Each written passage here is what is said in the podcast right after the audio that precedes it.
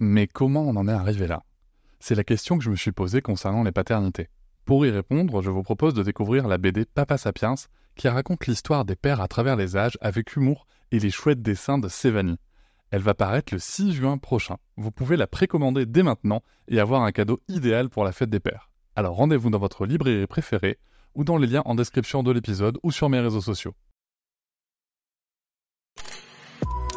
Avec quelqu'un qui a dit que je peux pas jouer aux poupées et après j'ai pleuré. Bienvenue sur Papatriarca, le podcast qui réfléchit à la parentalité au XXIe siècle pour l'affranchir du modèle patriarcal. Dans cet épisode sur l'instruction en famille, je reçois Myriam, ancienne enseignante, qui avec son époux et ses enfants ont fait le choix donc de l'instruction en famille. Nous parlerons notamment des raisons qui amènent ce choix d'instruction, ce qui peut se passer pendant des contrôles, l'importance de connaître ses devoirs et aussi ses droits au travers de différents exemples. Nous évoquerons aussi la situation actuelle par rapport au projet de loi qui vise à supprimer la liberté d'enseignement et la pratique de l'instruction en famille. Vous connaissez peut-être Myriam au travers de son site internet et son compte Instagram « Apprends-moi autrement » qui permet d'avoir des ressources ludiques et pédagogiques pour aborder différentes notions, notamment scientifiques, avec les enfants. Dans un premier temps, je vais demander à Myriam de présenter sa famille et ce qui a amené le choix de l'instruction en famille. Je vous souhaite une très bonne écoute. Donc on est une famille nombreuse. Moi j'ai 6 enfants. Parmi les 6 enfants, il n'y en a que 3 qui sont en IEF. Les autres sont grands, parce que j'en ai un de 20 ans, l'autre de 19 et l'autre de 15 ans. Donc ceux-là sont scolarisés de leur choix. Et les 3 autres donc, sont en IEF. Donc, j'ai un enfant qui est en forte difficulté, qui est dysphasique, c'est-à-dire qui pose de forts troubles du langage et qui s'est retrouvé vraiment en échec scolaire pour le coup, puisqu'ils ont été déscolarisés. Et j'ai deux autres enfants qui sont sans grande difficulté, peut-être juste dyspraxiques, mais en tout cas qui font école à la maison, et une qui n'a jamais connu l'école. Donc, tous mes enfants ont plus ou moins connu l'école, sauf une seule, la dernière. Alors, comment j'en suis arrivée là ? C'est une longue histoire, donc je vais essayer de faire short. Prends ton temps. Donc, moi, à la base, j'étais professeure de l'éducation nationale. Donc, je l'ai été pendant 10 ans, si on compte aussi les années où j'ai été vacataire, contractuelle, puisque ça a été vraiment une vocation pour moi. J'adorais parler, d'ailleurs, ça se voit. J'adorais expliquer. C'est ce côté transmission du savoir. Plus que la matière que je représentais, c'est surtout le côté transmission du travail qui me passionnait et le relationnel avec les enfants. Parce que ce que j'adore chez les enfants et que j'aime beaucoup moins chez les adultes, c'est que les enfants sont d'une sincérité extraordinaire. Et ça va du plus jeune, mais même jusqu'aux ados. C'est-à-dire qu'un ado, parce que moi j'étais au niveau lycée-collège, s'il vous aime pas, il va vous le faire savoir d'une manière ou d'une autre. Et quand le relationnel s'établit, il y a vraiment quelque chose de magique qui se crée et c'est fantastique. Sauf que je suis arrivée à une année où mon fils, qui est justement dysphasique, qui a de forts troubles du langage, il est arrivé donc en CP. L'apprentissage de la lecture a été une torture profonde. Chaque devoir se soldait par des pleurs. Je ne comprenais pas pourquoi, quand mon enfant, on passait 3 heures à apprendre une leçon, alors que peut-être que celui qui était juste avant, il avait mis 5 minutes à le faire. On vous fait culpabiliser parce qu'on vous dit que votre enfant est très certainement paresseux. Et puis, quand on ne sait pas ce que c'est ce type de trouble, ça ne nous vient pas nécessairement à l'esprit de penser que le cerveau... Alors, je ne vais pas dire qu'il a un problème, mais en tout cas... Pour avoir maintenant beaucoup lu sur le sujet, c'est vraiment constitutionnel au niveau des neurones, c'est-à-dire qu'ils n'ont pas migré, entre guillemets, là où ils auraient dû migrer, et ça impacte. Donc, tout le monde n'a pas le même type de dyslexie. Souvent, la dyslexie peut s'accompagner de dysphasie, mais il faut le dire que pour le coup, mon fils, il n'a pas eu de chance, à un point où, même pour s'exprimer à l'oral, c'est compliqué pour articuler, c'est compliqué pour mémoriser des mots et aussi pour trouver son vocabulaire. C'est-à-dire que c'est comme si quelqu'un qui avait eu un AVC. Il ne va pas savoir où piocher le mot et puis des fois, il va même inventer un mot pour dire ce qu'il va dire. Donc, dans ces conditions, tu peux imaginer que le système scolaire, ça a été douloureux et on a continué comme ça jusqu'en CE1. En CE1, moi, je venais d'accoucher de ma fille, donc j'avais décidé de prendre un congé parental parce que j'avais aussi besoin de prendre un break de mon côté. Et il y a eu un mélange, la souffrance de mon fils, le besoin de faire un break total. Et c'est là que j'ai découvert l'école à la maison, de manière fortuite. Je me suis dit, ah bah, pourquoi pas ? Et là, j'ai eu une montagne qui s'est dressée devant moi parce que tout mon entourage ne comprenait pas, un, la décision de vouloir arrêter de travailler et de partir de l'éducation nationale, qui est la planque, disons-le, et deux, me lancer là-dedans. On m'a dit, mais non, tu vas pas t'en sortir, déjà 6 enfants, tu pleures, etc., etc. Donc j'ai eu de grandes difficultés au début, parce que je plaquais l'éducation nationale, je me lançais dans un truc, même si je suis prof, ça m'a pas servi à grand-chose avec mes enfants. Et puis, il y avait aussi tout le côté relationnel. Donc, on s'est cherché quand même un certain nombre d'années. Et puis, on va dire, ça fait quoi, allez, 2-3 ans qu'on a bien trouvé notre rythme et que là, ça devient du bonheur. Et donc, comment ça s'est mis en place concrètement ? Alors, concrètement parlant, moi, je venais d'éducation nationale et je n'avais connu que ça. Donc, j'ai continué comme ça. Donc, j'étais là avec mes petits plans, mes emplois du temps, telle heure, tel cours, tel machin, tel cours. Sauf que ça, vous le faites avec des élèves, mais pas avec vos enfants. Parce que vos enfants, ils vont dire « mais non », ou ils vont vous tenir tête, ou ils ont leurs humeurs. Et puis, j'avais choisi de ne pas faire cours par CPC. Parce que ça coûtait cher quand même pour 6 enfants. Parce que bien évidemment, au lieu de choisir la solution de facilité, j'ai déscolarisé tout le monde. Je n'ai pas vraiment demandé l'avis à tout le monde. Donc, avec l'aîné, ça a été des clashs. Parce qu'il était grand, donc pour ceux qui voudraient le faire, ne le faites pas. Très mauvaise expérience. Et puis, au début, c'était vraiment très rigoureux dans le cadre. Et puis, petit à petit, on se rend compte que ça ne fonctionne pas. Et j'ai découvert aussi les pédagogies alternatives, parce que bien qu'étant prof à l'éducation nationale, je ne savais pas tout cela. C'est quand même assez incroyable, parce que, on ne nous l'apprend pas quand on se forme. C'est vraiment comme si c'était quelque chose de très tabou. Et même quand vous faites les déclarations à la mairie, etc., il y a des gens qui découvrent c'est quoi l'éducation à la maison. J'ai envie de dire que ce que M. Macron a fait, c'est fantastique parce qu'il nous a fait de la pub, clairement. Il y en a plein qui ne savaient pas que l'école à la maison existait. Et c'est vrai qu'à l'époque, si je l'avais su, j'aurais peut-être commencé plus tôt. Enfin bref, du coup, c'était très rigoureux. Et puis après, je me suis formée aux pédagogies alternatives. Et puis, petit à petit, ça s'est assoupli de plus en plus jusqu'à ce que disparaissent totalement les emplois du temps. Maintenant, pour les plus grands, on fonctionne plutôt avec un planning à la semaine. Respecté, pas respecté, ça dépend de la semaine, comment elle est plus ou moins chargée, avec des objectifs, parce que quand on se fait inspecter, il faut quand même respecter le socle commun, mais c'est beaucoup plus souple. D'accord. Donc, si je comprends bien, vous êtes parti d'un cadre très scolaire, finalement. Oui. Pour tendre vers quelque chose qui s'approche plus des apprentissages, je ne sais pas si on peut dire autonomes, mais en tout cas qui suivent leur pulsion, leur intérêt du moment. C'est comme ça que tu comprends. Oui, voilà. On n'est pas 100% dans du unschooling. Parce que déjà, déformater des enfants qui ont été scolarisés, ce n'est pas facile. Et puis, deux, déjà par rapport aux troubles de mon fils, on est quand même obligé de faire un minimum parce que sinon, la progression est difficile, étant donné qu'en plus, il est suivi en orthophonie, etc. Il faut savoir que même dans son quotidien, c'est quand même quelque chose d'handicapant de ne pas pouvoir trouver facilement ses mots ou s'exprimer. Et puis, trois, il y a la pression de l'inspection parce qu'ils vont vous dire « Ok, choisissez la pédagogie que vous voulez, mais nous, on veut le socle », sachant qu'un enfant, s'il est plus ou moins libre, il va plus ou moins avancer à sa façon, mais si vous ne mettez pas en œuvre les moyens pour qu'il puisse acquérir les compétences du socle, on va dire, vous n'avez rien fait. Vous avez laissé votre enfant faire ce qu'il voulait toute la journée. Non, ça va pas, donc il retourne à l'école. Donc voilà, on est plus entre les deux, entre, on apporte du contenu, mais en même temps, voilà, on suit le rythme, on y va, s'il faut faire la même chose pendant plusieurs semaines, on fait la même chose. On peut le faire en jouant, en s'amusant, en trouvant des activités, des projets pédagogiques, etc., etc. C'est vrai que là, tu mets le doigt sur un point qui est particulièrement important, je trouve, pour les gens qui ne connaisseraient pas beaucoup l'instruction en famille.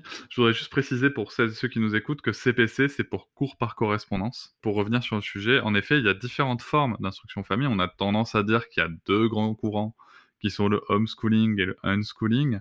En gros, l'école à la maison et l'apprentissage autonome. Mais en fait, la réalité, c'est qu'on fait toutes et tous comme on peut, comme nos enfants peuvent aussi, et aussi comme nous, on se sent dans la structure où le parent doit se sentir à l'aise. Je pense que ça me semble important de rappeler que le parent doit aussi se sentir à l'aise avec la situation et que c'est aussi très intéressant parce qu'il y a une espèce de terrain de compromis. Et donc, dans votre famille, la situation, si je comprends bien, c'est que, alors on va y revenir après, mais tu mènes une activité, tu mènes une entreprise, tu as ta propre entreprise, ton mari travaille. C'est ça. Et donc, ça, vous avez un équilibre de mari qui travaille à temps plein à l'extérieur. Ouais. Toi qui as ton entreprise et qui travaille de chez toi, avec ensuite tes enfants qui font leurs activités et leurs apprentissages. C'est ça. Ouais, globalement, ce qu'on fait, c'est qu'on travaille généralement le matin. Ok. On travaille de façon un peu plus formelle. Je t'avoue que le unschooling, pour moi, ou les apprentissages autonomes, ça fait rêver. Mais quand je regarde, par exemple, le programme du socle commun, enfin le programme, c'est pas tout à fait le programme, mais en tout cas, quand on regarde le socle commun, et qu'on voit que dans cette partie-là, on a des équations, des fonctions, etc., j'arrive pas à voir comment est-ce que, par exemple, je peux utiliser le unschooling pour leur faire acquérir ces compétences-là. À un moment donné, j'ai envie de dire, on est limité et on se retrouve obligé à faire des choses que les enfants ne kiffent pas plus que ça particulièrement. Et on n'en a pas vraiment le choix. Ça aussi, il faut en avoir conscience. Il y a des enfants qui peuvent, par exemple, se passionner par la programmation. Et dans ce cas-là, c'est génial parce qu'on peut passer via la programmation par des fonctions, de la géométrie, etc. Mais tous les enfants ne vont pas se passionner de programmation. Donc, c'est vrai qu'il y a un côté un peu, comment dirais-je, très conventionnel. Et ce côté conventionnel, je préfère le faire le matin avec les enfants via notre petit planning. Donc, on a nos habitudes. On travaille le français et les mathématiques principalement le matin. Et pour tout le reste, on essaye de se faire un peu plaisir. Par exemple, cette semaine, j'avais pas du tout envie de faire ces trucs-là, mais vraiment pas du tout. Donc, on a fait que des expériences de science. Et ça, ils aiment beaucoup. Donc, j'ai acheté tout mon matériel et on se replonge dedans. Et avec les enfants, on s'est dit, OK, moi, je leur ai dit, je vous propose quelque chose. Je sais que vous aimez pas écrire. Je sais que vous n'aimez pas le français. Qu'est-ce que vous diriez qu'on invente notre BD avec nos expériences? Et donc, comme projet... Donc, on réalise des expériences de science. Et pour travailler le français, je leur ai proposé de créer notre petite BD où on retranscrira ce qui s'est passé en mode « Oh, maman, on fait quoi aujourd'hui ? Oh, qu'est-ce que vous voulez faire ? Allez, maman, on fait des expériences. » Ouais, enfin, voilà, une petite BD sympa. Puisqu'on a un dessinateur, autant en profiter. Donc, lui, ça le met en valeur, ça lui permet de dessiner. Et les autres, on travaille sur le script. Du coup, si on travaille sur le script de la BD, on est aussi obligé de faire du français puisqu'on l'écrit correctement. Et l'idée, c'est qu'après, on les partagera comme ça sur le site. Donc, ça mettra en valeur leur activité. Donc, voilà clairement le type de choses qu'on peut faire qui font partie, au final, du socle commun, mais qui nous permettent de le travailler d'une façon beaucoup plus sympa, moins formelle. Eh bien, moi, je trouve ça génial. Je trouve ça génial de se dire, il y a une... comment dire ? Il y a une exigence de connaissances dans le cadre de l'éducation nationale. Et pour le coup, ça me permet aussi de pointer quand même le fait qu'en instruction en famille, il y a quand même un cadre à respecter, que ce soit un cadre législatif et réglementaire par les déclarations et les contrôles, mais pour le coup aussi un cadre de connaissances et de socle minimum à respecter. Et moi, je trouve ça super intéressant comment tu amènes cette exigence dans une activité qui va intéresser tes enfants, quoi. Je trouve ça top. Bon, après, clairement, tu l'as dit, tu parlais du site. Toi, on va parler un petit peu de ton activité, ton entreprise, puisque tu tiens un site et aussi une page Instagram. Enfin, sur différents réseaux sociaux, qui s'appelle « Apprends-moi autrement ».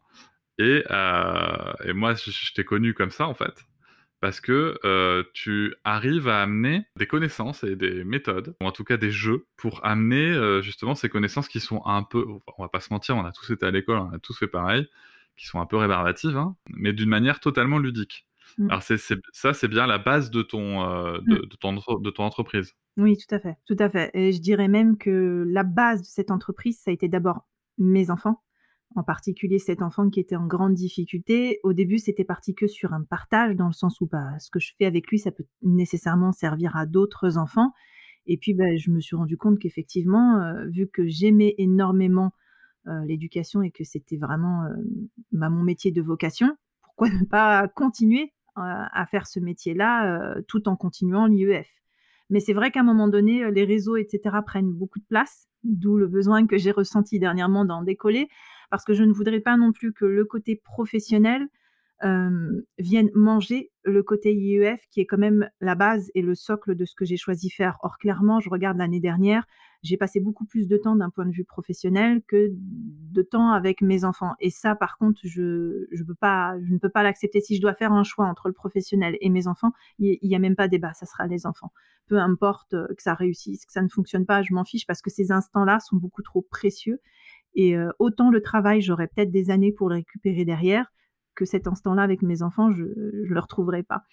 Donc, c'est vrai que cette entreprise est pour moi la continuité de ce que je fais avec eux et pas le contraire. C'est magnifique et je trouve ça, moi je peux que abonder dans ton sens puisqu'en effet, je conçois l'instruction famille comme un projet de vie autour duquel on va essayer d'articuler le reste.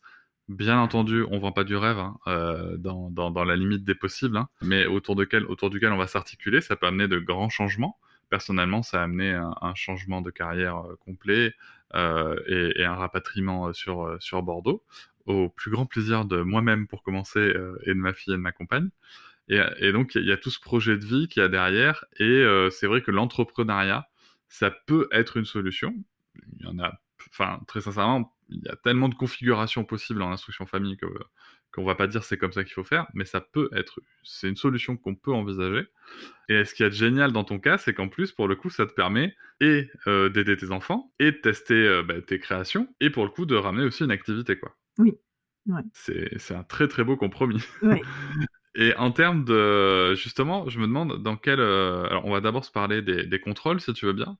Comment se passent les contrôles? Donc on a deux types de contrôles en instruction famille. Un contrôle pédagogique de l'éducation nationale qui envoie des inspecteurs académiques et un autre de la mairie tous les 2 ans qui vient interroger d'autres conditions pour les enfants. Comment ça se passe si tu peux nous raconter ces contrôles en commençant par les contrôles pédagogiques? Oui, parce que de toute façon, les contrôles mairie, généralement, il n'y a pas grand-chose à dire et je me permets de dire que j'en avais enregistré un que j'ai mis en story permanente pour un contrôle mairie, ce que je n'ai pas pu faire pour les contrôles pédagogiques.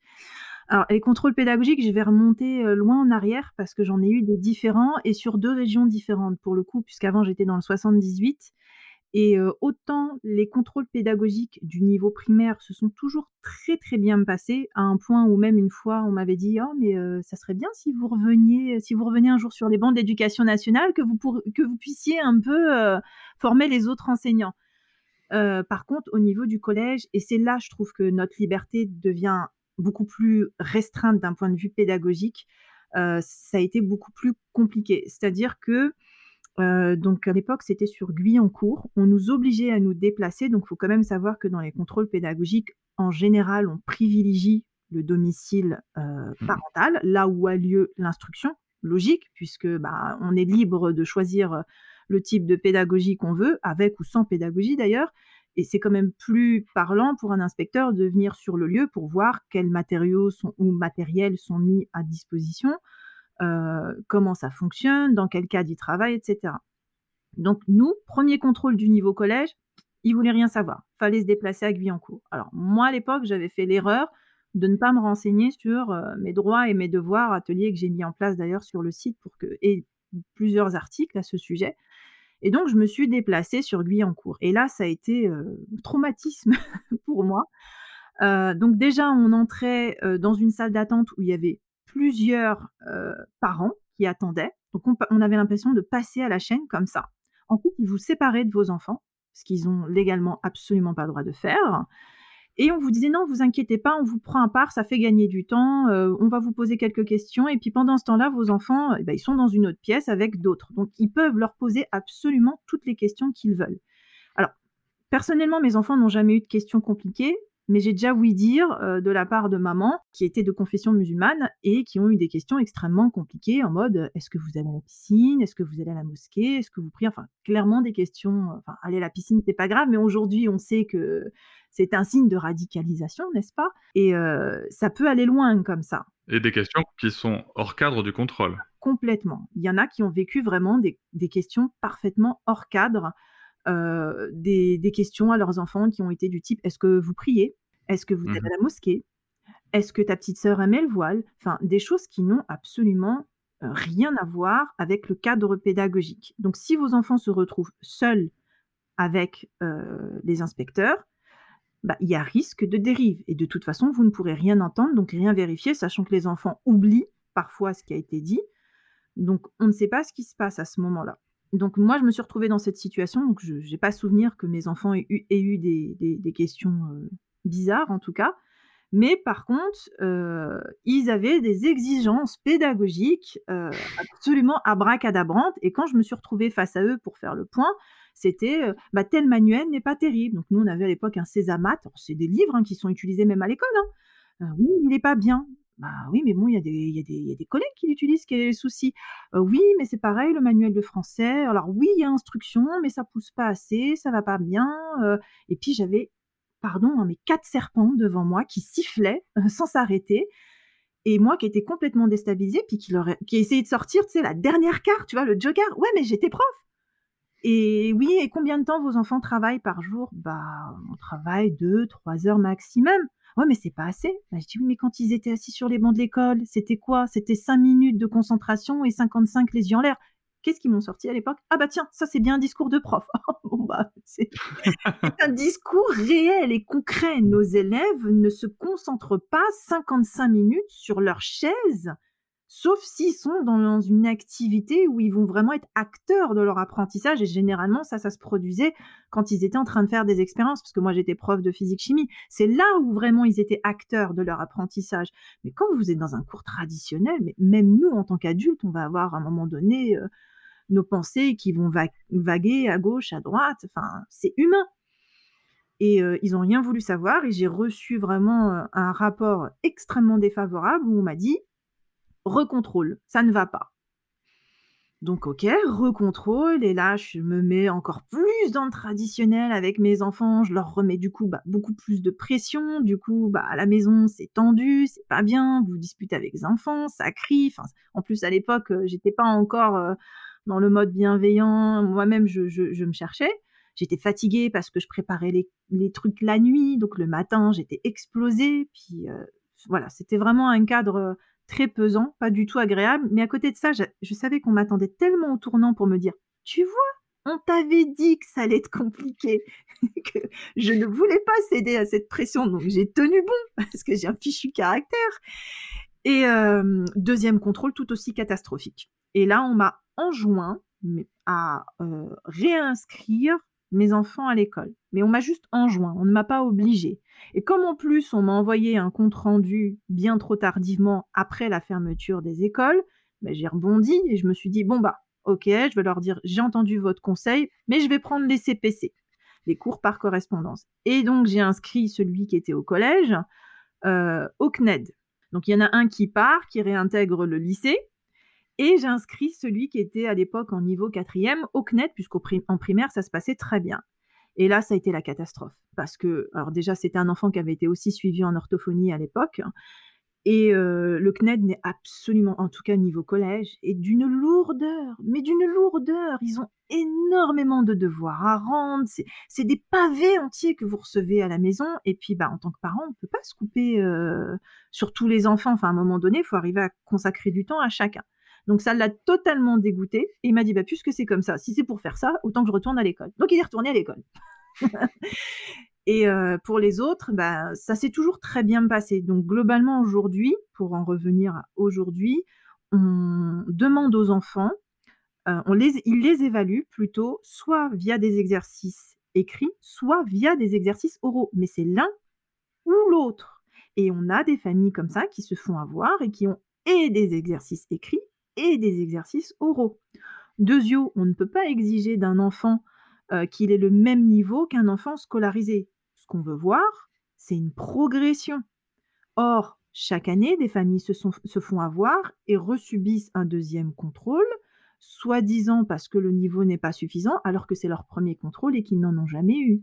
Moi-même, ça m'est arrivé. Donc, quand ça se passe de façon bienveillante, etc., parfois on se dit « allez ». On n'a pas envie de rentrer dans l'art systématiquement et que ça soit tendu. Mais quand c'est exagéré, je pense qu'il faut mettre les pieds dans le plat et dire, ok, on a des devoirs, mais on a aussi des droits. Et donc, à un moment donné, il va falloir respecter ces fameux droits et le contrôle doit se passer dans le cadre qui est légiféré. Donc, aujourd'hui, franchement, pour moi, je suis dans le 27. et les contrôles se passent hyper bien. Donc, à tous les niveaux ? À tous les niveaux. Alors déjà, les difficultés des enfants sont prises en compte, ce qui est un véritable luxe, ce qui n'est pas le cas, je le sais, partout. Il y en a qui ont des dossiers pourtant et les difficultés ne sont pas prises en compte. Et ils prennent en compte aussi notre mode de fonctionnement. Donc, ils sont venus à mon domicile, que ce soit pour la primaire ou pour le collège. Et ils ont vu comment on fonctionnait. Et donc, en primaire, ça se passe très, très bien. Cette année, on s'est rendu sur leurs locaux. Mais elle m'avait prévenue à l'avance, déjà l'année dernière, gentiment, en disant « Bon, ça y est, on a vu votre manque de fonctionnement, ça sera nous l'année prochaine, on sait comment vous fonctionnez, l'année prochaine, vous viendrez dans notre locaux. » Quand ça se passe comme ça, il n'y a pas de raison de rentrer dans le conflit. Donc, il n'y a pas de souci. Et là, on a eu le contrôle de ma fille, et ça s'est très bien passé. Et on n'exige pas d'elle qu'elle ait le niveau d'une enfant scolarisée. Je sais qu'il y a des acquis qu'elle n'a pas encore acquis par rapport à un enfant qui serait par exemple en CE1. Elle a encore du mal à nommer par exemple des noms, dire 4595. Elle a souvent tendance à bugger quand elle commence à dire la centaine et le milieu. Mais c'est pas grave, alors à son déclic quand ça sera le moment. Mais on va pas en tout cas être pointé là-dessus. Ils vont peut-être le notifier, mais ils vont noter qu'il y a eu progression et c'est ce qui est demandé. Au niveau du collège, c'est pareil. Ils voient bien que mon fils a une très très forte dyslexie. Et la prof de français qui est venue une fois m'a un jour dit clairement, votre enfant, il est au meilleur endroit qu'il soit. Parce que ça serait à l'école, ça serait pas possible. Hiring for your small business? If you're not looking for professionals on LinkedIn, you're looking in the wrong place. That's like looking for your car keys in a fish tank.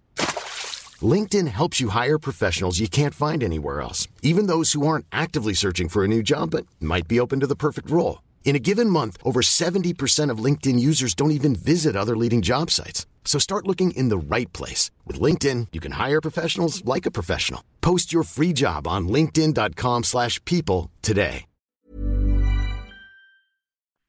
Mais vraiment pas possible. Mais pourtant, j'appréhende toujours avec cette pression parce que je sais qu'une fois, il avait été interrogé et à la question, puis en plus il a du stress, donc à la question c'est quoi un président, il ne savait même pas quoi répondre. Donc imagine moi la position, j'ai un enfant en quatrième qui n'arrive pas à répondre, à dire c'est quoi un président. Je me suis dit oh là là, je suis foutue, je suis fichue, c'est pas possible. Mais non, ça s'est super bien passé parce qu'ils ont pris en compte les difficultés. Et puis pareil pour ma fille, une fois on avait un petit tableau et de Wikileaks où on mettait les plannings.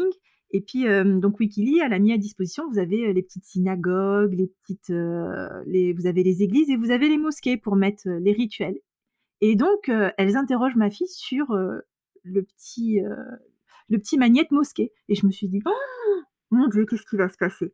Qu'est-ce qui va m'arriver ? Et ma fille qui parle spontanément, bah oui, bah c'est là-bas qu'on va faire la prière et patati patata. Et alors, moi, je me décompose et je me dis, aïe.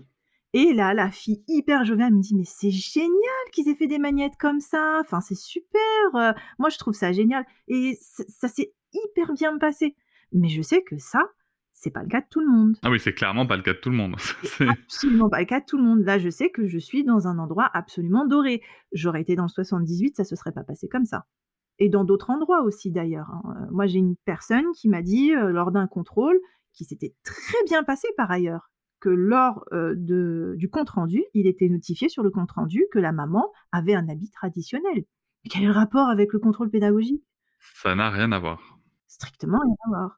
Et c'est par ailleurs totalement aussi, encore une fois, hors cadre du contrôle de l'Éducation nationale. Complètement. Donc ça c'est problématique. Hein. Le contrôle qui permet de vérifier et sans commentaire hein, encore une fois, mais qui permet de vérifier les motivations de l'instruction famille, c'est bien celui de la mairie. Ça c'est une question qui est valable dans le contrôle de mairie, la motivation. Oui, tout à fait. Donc ça c'est super intéressant à savoir. Et après. Les exemples que tu donnes sont très très parlants et très factuels, et merci, parce que ça montre bien que ça peut très bien se passer, comme pas bien du tout. Il y a eu des exemples, bien sûr, donnés par rapport à la religion musulmane, mais il y a aussi d'autres exemples. Moi, je vais te donner un exemple d'un contrôle qui a été réalisé en janvier, d'un enfant de 7-8 ans, à qui on demande... À qui dois-tu obéir ? Tu vois, si je te pose cette question, si je te dis à qui dois-tu obéir ? T'es un enfant de 7-8 ans. Je te dis à qui dois-tu obéir ? T'as envie de répondre quoi ? C'est dingue comme question. Et ben, l'enfant a répondu à mes parents, oui. Ce qui est somme toute assez logique à 7-8 ans. Et ben non, la réponse était la police. C'est une blague. Non, c'est pas une blague, c'est un vrai contrôle. Bon, bien évidemment, la famille, le contrôle s'est bien passé, hein, cela dit. Mais les familles étant très expérimentées ont pris le sujet et font le contre-rapport qui va bien. Enfin voilà. Mais c'est aussi ça qu'on entend, si tu veux. Donc c'est un peu particulier ce qui joue des fois pendant les contrôles. Pour autant, en effet, il ne faut pas trop stresser. Il y a quand même une grande majorité des contrôles qui se passent très bien. Et je pense que ce que tu proposes, justement, de connaître ses droits et ses devoirs, mais aussi ses droits, hein, c'est bien de le savoir, juste pour savoir que là, à un moment, bah, l'inspecteur ou l'inspectrice, bah, non, là, ça déborde, ça sort. Voilà, ça sort du cadre. Donc, dans le cadre, allez-y à fond, autant que vous voulez, mais on va rester dans le cadre. Exactement. Et il m'est arrivé la même expérience dans les contrôles mairie. C'est-à-dire que ça s'est toujours très, très bien passé. Il y en a qui disent, oui, mais quand ils te demandent quel est ton travail, ils sont hors cadre. Moi, du moment que ça se fait de façon bienveillante, franchement, je chipote pas. Voilà. Moi, je pense aussi que, certes, il y a un cadre, mais il faut aussi être souple et ne pas qu'on soit tout de suite sur nos gardes et que tout de suite, ça soit très tendu. Par contre, un jour, ils ont un peu dérapé. Donc, Bibi, elle a dit « Ouh, là, ça va être compliqué ». Donc, lors d'un contrôle, ils me disent « Est-ce que vous avez eu votre contrôle de l'inspection l'année dernière ?» Je dis « Oui, vous voulez voir, j'ai le document, oui, faites voir ». Et puis là, le gars se met à photocopier tous les rapports. Je dis « Mais qu'est-ce que vous faites ?» Bah non, c'est pour ma collègue, comme elle prend la suite l'année prochaine. Je dis « Oui, mais ça n'a rien à voir avec le contrôle mairie. Bah, ça vous dérange ? Bah oui, vous voulez que j'efface ? Bah oui. » Et donc, il a effacé et il dit « Pardon, je suis désolée ». Et autre chose, chaque année, il venait. Donc, la première année, je dis « Non, je dis rien ». Et je lui dis, sur le ton de la plaisanterie, « Bah, dis donc, ils vous font beaucoup travailler à la mairie. C'est tous les 2 ans, normalement. » Il me dit « Oui, oui ». Et puis, il revient l'année d'après. Et alors là, je me suis dit « Non, bon, ça commence à bien faire. La loi, c'est tous les 2 ans. » Donc, je prends mon téléphone. « Bah, je vous appelle suite au courrier que vous m'avez envoyé pour le rendez-vous. »« Attendez, je prends mon agenda. » J'ai dit « Ah non, ça va pas être possible. » Bah, il me dit « Pourquoi ? » Bah, j'ai dit, vous êtes venu l'année dernière, vous vous rappelez, c'est tous les 2 ans. Ah oui, c'est vrai. Ah bon, bah, tous les 2 ans. Et puis cette année, ils sont repassés et elle me dit, bon, bah, à 2 ans, hein. J'ai dit, oui, à 2 ans. Non, mais c'est ça. Bon, après t'es quand même dans un contexte où ça se passe bien, tu vois, même le rappel à la règle se passe bien. Ça se passe bien. Ça reste très bienveillant, c'est fait sur le ton de la plaisanterie, on n'est pas dans le conflit. Voilà, une fois, si, je crois que ça a été un peu conflictuel parce que l'inspectrice n'était pas venue. Elle avait elle-même loupé son rendez-vous. Et en fin d'année, se rendant compte qu'elle n'était pas venue, elle me mettait la pression pour venir inspecter les enfants, je crois, fin juin, alors qu'ils devaient partir en vacances. Et j'avais beau lui dire que bah non, c'était pas possible. Si elle voulait m'inspecter à la rentrée, mais ils peuvent pas, en fait, puisqu'il faut que ça soit d'une année scolaire à l'autre. Et elle m'avait mis quand même une pression avec des comment dire, des messages un peu compliqués vocaux. Là, oui, j'avais écrit un courrier parce qu'elle exagérait. Mais vraiment, ça a été rarissime. Ça se passe globalement vraiment très, très bien. Ils sont très bienveillants, très doux avec les enfants, compréhensifs. Ils vont même donner des conseils. Bah tiens, vous pourriez, tout en suivant votre type de pédagogie, c'est-à-dire que moi, je ne suis pas de cours d'anglais, mais ah bah vous, si vous voulez, voilà, on peut vous conseiller tel livre, il est pas mal pour apprendre telle chose. C'est des livres de lecture en anglais. Donc non, il faut dire les choses comme elles sont. Il y a des contrôles qui sont compliqués. Et comme tu dis, la plupart des contrôles, fort heureusement, se passent bien. C'est ça. Et en effet, la recherche je dirais, d'accompagnement pédagogique, c'est quelque chose qui est très attendu par les parents. Et ça, c'est quand même plus rare. Hein, il ne faut pas se mentir non plus. Mais globalement, oui, les contrôles se passent relativement bien. Et je suppose que... alors, la question qu'on te pose, sûrement toujours, puisque c'est la question... qu'on pose tout le temps quand on parle d'instruction en famille, la sociabilisation, Myriam. Comment ça se passe ? Ah, mais j'ai tellement de choses à dire à ce sujet, parce que pour le coup, moi, j'ai des enfants qui ont été déscolarisés et qui sont encore scolarisés, et des enfants qui ont été moyennement scolarisés et une qui n'a pas du tout été scolarisée. Et je vois, alors déjà, le constat global, c'est que mes enfants qui sont en école à la maison sont incroyablement sociables. Ils vont vers les gens. Et puis alors, ma fille, pour le coup, qui n'a jamais connu l'école, il n'y a pas un endroit où elle va, où elle ne se fait pas de copine. peu importe le parc où on unira, je n'ai jamais vu ma fille se disputer. C'est-à-dire que même des fois, si on sort en groupe, neveux, nièces parmi les enfants scolarisés, les enfants scolarisés vont parfois se disputer. Ma fille, jamais. À chaque fois que je vois des histoires, j'arrive et je me dis « mince, peut-être qu'il y a eu un truc ». Non, non, elle n'est jamais dans l'histoire. Elle arrive toujours à se faire des copines. Et que ça soit avec les plus grands ou les plus petits. Elle peut autant jouer avec une enfant de 3 ans qu'avec une enfant de 10 ans. Il n'y a pas de souci. Par contre, et en plus d'ailleurs, mes enfants qui sont en école à la maison, ils sont vachement soudés entre eux. Ils sont tout le temps en train de jouer ensemble, les trois qui sont tout le temps ensemble. Il y a vraiment un lien extrêmement fort qui s'est construit. Alors que ceux qui sont scolarisés, moi, je ne dis pas que c'est des mauvais gamins, hein, mais c'est un autre état d'esprit. C'est différent. Ils sont plus facilement dans le conflit. Donc, on pense en fait qu'on désociabilise nos enfants, mais ce n'est pas vrai. Alors, c'est vrai qu'il y a un petit manque, et je peux comprendre pour les enfants, pour les parents de famille, entre guillemets, avec un seul enfant, si on n'a pas de monde autour de nous qu'on peut voir, tu vois qu'elle est complètement sociable, elle est en train de faire la fofolle derrière moi, quand il n'y a qu'un enfant et qu'on a des difficultés à voir d'autres parents, je peux comprendre que ça soit un peu difficile. Mais il suffit d'aller au parc, aux heures où tous les enfants vont venir jouer. Bon, c'est vrai qu'avec le confinement en ce moment, c'est plus compliqué, mais il y a tellement de façons de voir d'autres enfants. Et au moins, ils choisissent avec qui ils veulent jouer. Ça ne leur est pas imposé. Quand tu es dans une classe, tu es obligé de faire avec ta classe, que tu t'entendes avec ou pas. Moi, cette année, j'ai un de mes enfants qui me dit « j'aime pas ma classe ». Il a ses copains à l'extérieur, mais « j'aime pas ma classe ». Alors que quand on est en école à la maison, ben, on fréquente les personnes qu'on a choisi de fréquenter. Et c'est un peu le même principe que quand on va au travail. Quand on choisit son métier, quand on est son propre chef d'entreprise ou qu'on a choisi la boîte avec laquelle vraiment on a envie de travailler et qu'on se sent bien, ben on travaille avec des personnes avec qui on se sent bien. Mais si on se retrouve dans un cadre qu'on n'a pas choisi et entre guillemets on va travailler parce qu'on n'a pas le choix, qu'il faut qu'on gagne de l'argent, ben il y a souvent de grandes tensions au sein de l'entreprise. Et quand j'étais jeune, comme ça, j'avais passé un entretien pour travailler au Quick. Je comprenais pas pourquoi je me faisais tout le temps recaler parce que je faisais toujours des lettres de motivation beaucoup trop sérieuses. Donc, ils pensaient que j'étais trop sérieuse comme fille. Et grand patron, par miracle, me reçoit. Il me dit « mais c'est marrant, quand on voit votre lettre de motivation, j'aurais jamais imaginé que vous aviez autant de facilité à parler. Je pensais que vous étiez coincée. » Je dis « non, pas du tout, c'est juste que j'aime bien les choses soignées. » Et là, il me pose la question et il me dit « est-ce que vous pensez que les conflits sont inévitables, qu'est-ce que vous pensez des conflits au sein du travail ? Sont-ils inévitables ? » Bah, je dis non, normalement, il ne doit pas y avoir de conflit. Hein. Cucu, mimi, la praline, hein, comme on dit. Bah non, il ne peut pas y avoir de conflit. Enfin, si tout le monde respecte sa place et que tout le monde fait ce qu'il a à faire, pourquoi il y aurait des conflits ? Bah oui, après tout, c'est logique. Pourquoi il y aurait des conflits ? Et là, il me dit non. Et les conflits sont inévitables au sein du travail et vous rencontrerez des conflits. Bah, il n'a pas eu tort, hein, au final. Il y a eu des conflits. Mais effectivement, j'avais raison aussi parce que les gens ne respectaient pas la position qu'ils devaient avoir. Et on avait des personnes qui se retrouvaient dans un milieu de travail qui n'était pas nécessairement voulu. Et bien, c'est la même chose à l'école. Vous vous retrouvez avec des camarades de classe, vous ne les avez pas choisis.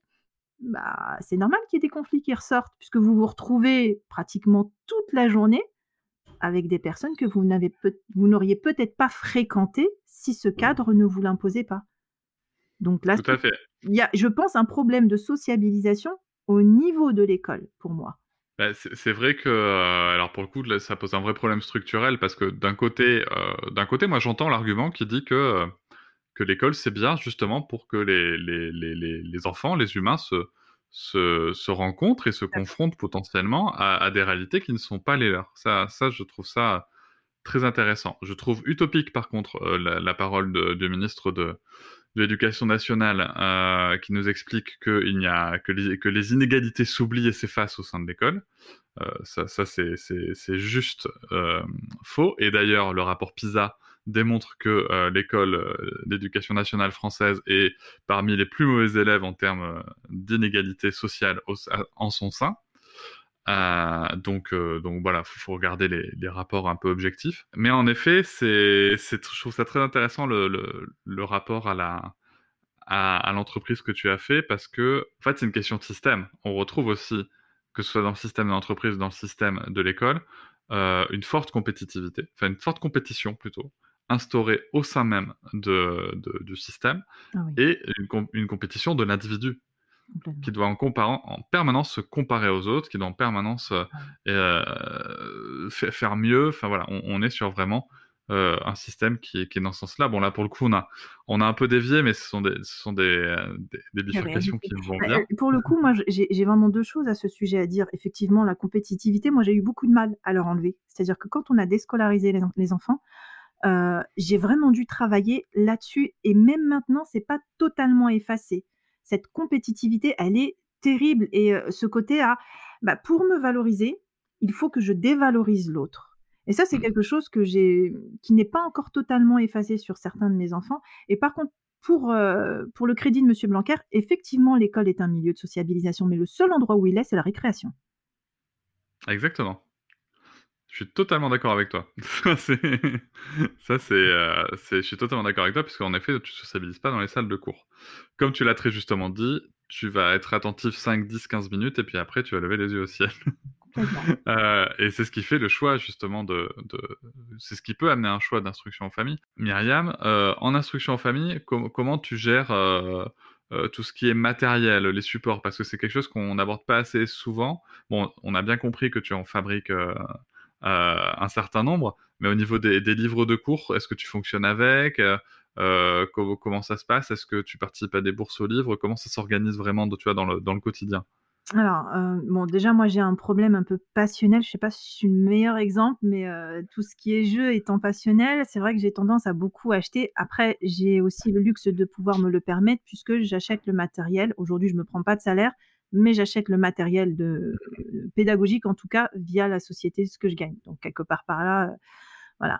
Donc, en termes de livres, non, si j'achetais des bouquins, c'était uniquement en mathématiques pour avoir les exercices. Et encore que je trouve que les ouvrages de maintenant, c'est plus les mêmes qu'avant. C'est-à-dire qu'aujourd'hui, dans les programmes, j'avais lu comme ça une fois une BD qui était assez drôle, qui schématisait les problèmes qu'on rencontrait nous quand on était à l'époque, tout jeune, et les problèmes maintenant quand ils sont présentés aux enfants. Et ils ont, au fur et à mesure des années, comment dirais-je, je vais même pas dire enrichi, mais alourdi les textes, les problèmes présentés aux enfants. Et c'est-à-dire qu'une chose qui pourrait être présentée extrêmement simplement devient tout de suite très compliquée avec un pavé à interpréter assez colossal. Et quand on a un enfant, par exemple, qui est dyslexique ou dysphasique, clairement, ce pavé, c'est imbuvable. Donc, c'est vrai qu'avec les enfants, vu que j'ai la chance d'avoir fait des études en maths ou en physique-chimie, je m'octroie le luxe de ne pas avoir de support, en tout cas de bouquins, dans quelque matière qu'il soit. J'en ai acheté, mais je ne m'en sers pas. Donc, j'utilise un site que je trouve plutôt sympa, qui s'appelle toutpetist.com. Et sur ce site-là, il y a tout plein d'exercices qui sont disponibles au format PDF. Et il y en a dans différentes matières. Donc, c'est vrai que moi, je l'utilise beaucoup en mathématiques. Parce que justement, il n'y a pas tous ces pavés de texte pour les problèmes. Donc, sur ce site-là, moi, j'utilise les fichiers PDF pour faire les exercices de façon formelle, mais toutes les présentations sont faites de façon informelle. Donc, c'est vrai que j'utilise aucun support de cours officiel. Je vais piocher à gauche, à droite. Pour le français, c'est pareil, c'est pas la peine, je l'écris moi-même. Comme j'ai des enfants qui sont plutôt en difficulté par rapport à l'écriture, si je veux leur faire travailler la grammaire, avec l'aide de l'orthophoniste par exemple, je vais mettre en place des textes et je vais leur demander de trouver les erreurs de grammaire, ou je vais faire les activités comme je t'ai dit tout à l'heure avec une BD ludique. Dans les langues, on a trouvé des petits jeux en ligne ou des cours en ligne.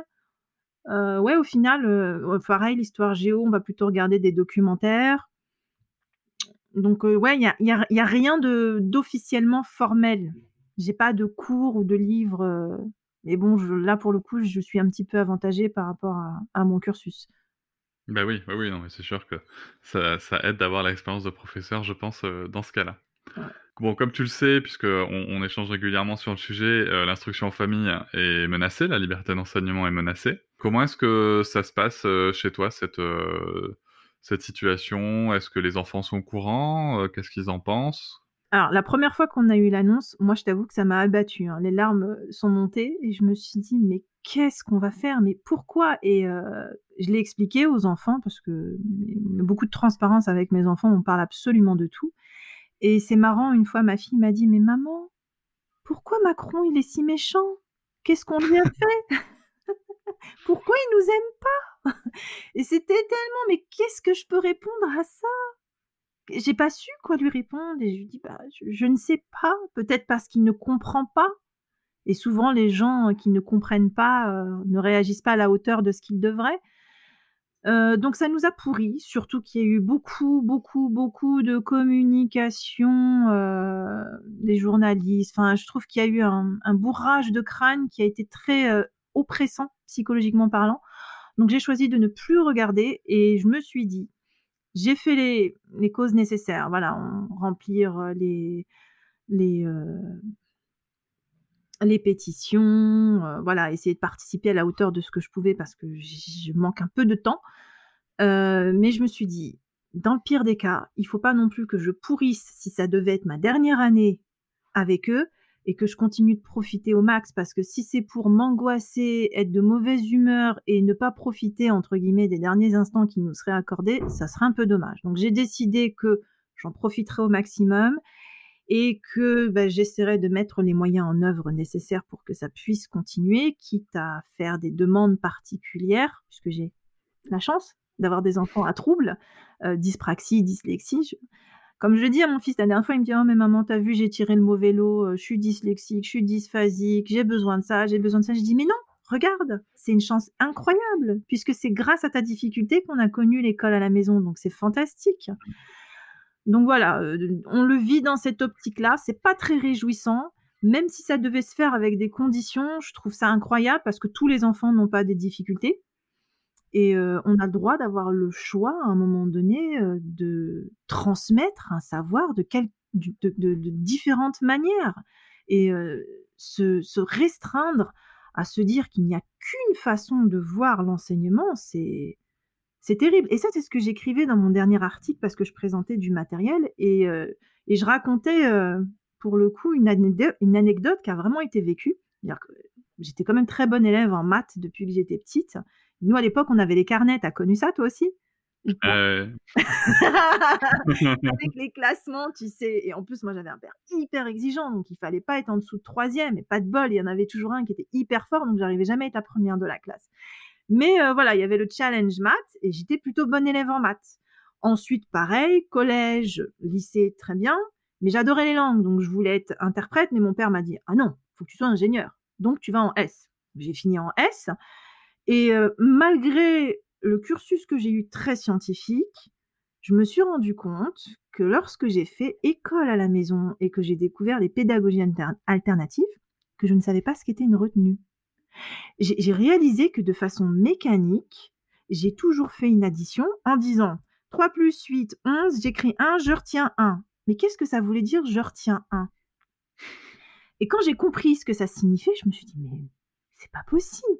T'arrives à 35 ans et tu comprends uniquement à 35 ans ce que représente cette retenue qui est un échange tout simplement entre 10 unités contre une dizaine. Mais au final, à l'école, jamais on nous l'avait expliqué. En tout cas, moi, de mon cursus, ça n'avait jamais été expliqué. Et j'ai compris pourquoi, quand j'étais étudiante, quand on nous plaçait dans une situation où il fallait qu'on cherche par nous-mêmes des réponses, je n'y arrivais pas. On nous mettait dans un problème clé. Voilà, vous avez telle situation. Imaginez une expérience que vous pourriez mettre en place pour essayer de voir avec vos hypothèses si ça correspondrait. Vous observez, vous réalisez, vous observez et vous concluez. Mais j'en étais parfaitement incapable. Moi, quand les professeurs me posaient devant un pareil exercice, j'avais le blocage, l'échec. Pourquoi? Eh bien, parce que justement, avec le système scolaire, on ne nous a pas appris à se poser des questions. On nous a rentré des données de force dans la tête. Je ne sais plus pourquoi on en est arrivé à parler de ça. Mais en tout cas, il n'y avait pas ce recul de se dire « Ok, pose-toi des questions. Pourquoi tu fais ça ?» Et le souci, c'est que voilà, en voulant nous enlever ce droit de faire l'école à la maison, on va nous enlever cette ouverture d'esprit que l'école à la maison accorde. Quand on est petit, on se pose plein de questions.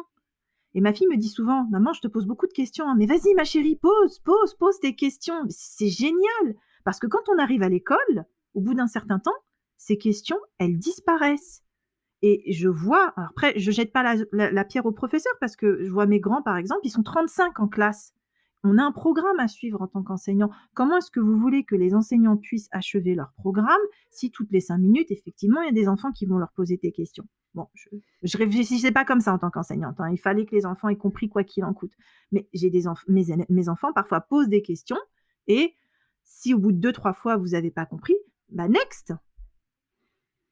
Et c'est dommage, parce que nous, en école à la maison, on prend le temps de répondre absolument à tout. Et si on n'a pas les réponses, on n'a pas de honte à dire « je n'ai pas la réponse, viens, on va chercher ensemble si on peut trouver la réponse ailleurs ou chez quelqu'un d'autre. » Et ce luxe-là, je trouve ça cruel de nous l'enlever, mais surtout parfaitement incompréhensible, destructeur et pas du tout constructif pour l'avenir des enfants et l'avenir du pays en lui-même. Moi, ce qui me dérange le plus dans ce qui se passe ou ce qui pourrait se passer, c'est que qu'on soit pour ou contre l'instruction en famille ou pour ou contre l'école dans son état actuel, ce qui m'interroge moi, c'est le fait qu'on supprime une liberté de choix. Oui. Ça c'est un vrai problème pour moi. Et je crois que nous sommes bien arrivés au bout de cet enregistrement, Myriam. Je te dis merci beaucoup. Merci de m'avoir reçu. Pour ton témoignage. Et à bientôt. À bientôt. Je vous remercie de m'avoir écouté. Je vous invite à vous abonner et nous pouvons aussi nous retrouver sur Facebook, Instagram et sur le blog papatriarca.fr. À bientôt.